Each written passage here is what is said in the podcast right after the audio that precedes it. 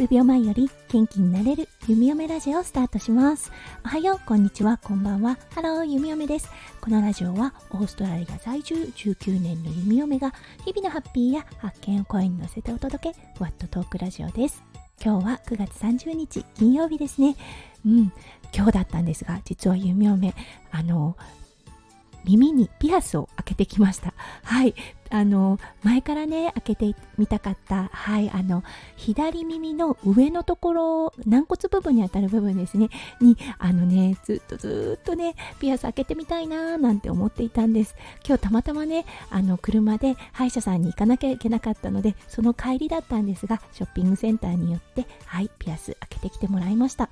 オーストラリアはピアスを開けることっていうのは医療行為に当たらないので、はい、普通のね、あのー、ピアスを開けるお店みたいなのがね、ショッピングセンターの中にあるんですね。はい、そこで開けてもらいました。はい、すごいね、上手に開けてくれたので、めっちゃめちゃ嬉しくってテンションが上がりまくっている弓嫁です。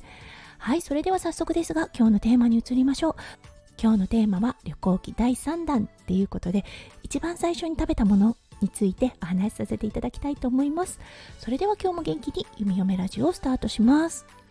はい、飛行機だったんですが、うん、日本に着いたのが5時ぐらいだったかな。そこからね、そう、いろいろ手続きやらなんやらして、ホテルに着いたのはもう6時半ぐらいだったんですよね。はい。あ、もう疲れたと思って、うん、なんかね、息子くんも時差を入れるともう寝ている時間となるのでね、ああ、ここから外に出てっていうのはちょっとね、ますます体力を奪われてしまうかなと思ったのでそうホテルの中でねもう食べちゃおうって思ったんですよね。部屋もねあのファミリータイプの部屋を選んだので結構大きなねあのダイニングテーブルもあったのであここで食べれるねみたいなことになって。うん、そのホテルだったんですが、夫翔ちゃんはね、結構前から何度も使っているホテルだったので、その周りにね、どんなお店があるのか、はい、あの、把握してくれていました。うん、そこで、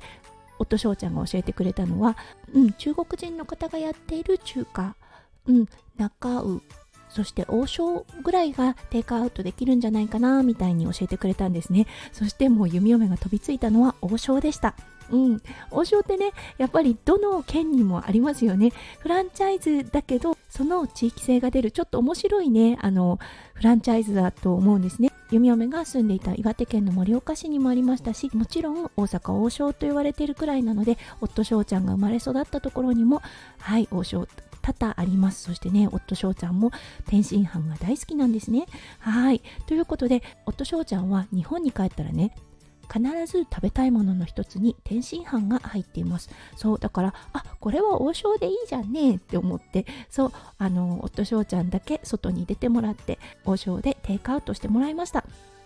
すっごい便利だな。やっぱりコロナ禍の影響があったんだろうなって思うんですけれどもテイクアウトの品がねすごく充実していました。はいそして弓嫁が選んだメニュー。もちろんね餃子はいそして夫翔ちゃんはもちろん天津飯。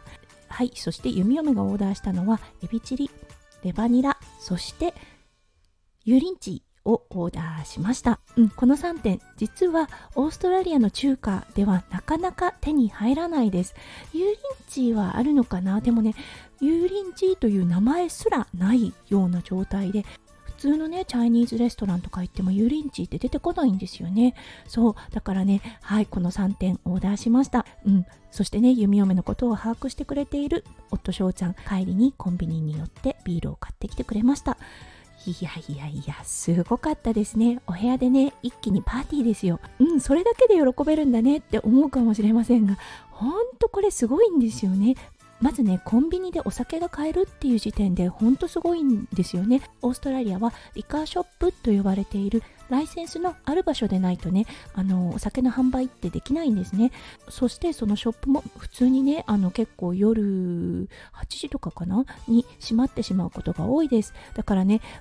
思い立った時にお酒を買えるうん、っていうことがほとんどないんですよね。そう。だからね、あの、コンビニでお酒が買える、自動販売機でお酒が買えるっていうのはね、もうほんと衝撃的。いかにも日本だなっていうような感じがします。そしてもちろんね、あのね、白米も用意してもらったんですが、はい、もうね、ご飯美味しいですね。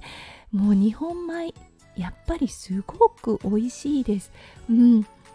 ねあのレストランのランクで言ったらね普通のランクだと思うんですね。大阪の王将。うん、だけどねお米やっぱりもうもうランク違いですね。甘いしあのもっちりしてるしオーストラリアで入る日本米とはまた一味も二味も違うなと思いました。そうそしてね日本のシャッキシャキのもやしもう本当に感動しながらレバニラを食べてビールを飲んだ弓嫁となりました。うん。ねあの本当えそんなことで喜べるんだって思うかもしれませんがもうね海外にいると日本のね食事の素晴らしさっていうのはもうびっくりします、うん、そしてねなんてコンビニエントなんだろう。本当にコンビニエンスストアだなっていうふうに思います。はいということでね今日はね一体何の話題なんだっていう話にはなってしまいましたがはい日本に帰ってまず一番最初に食べたものについてお話をさせていただきました。これからね多分食べ物についても結構ねあのー、おしゃべりしていくと思います。もしよかったらまた遊びに来てくださいね。はい、ということで今日も最後まで聞いてくださって本当にありがとうございました。皆さんの一日がキラキラがいっぱいいっぱい詰まった素敵な素敵なものでありますよう、弓嫁心からお祈りいたしております。それではまた明日の配信でお会いしましょう。数秒前より元気になれる弓嫁ラジオ弓嫁でした。じゃあね、バイバイ。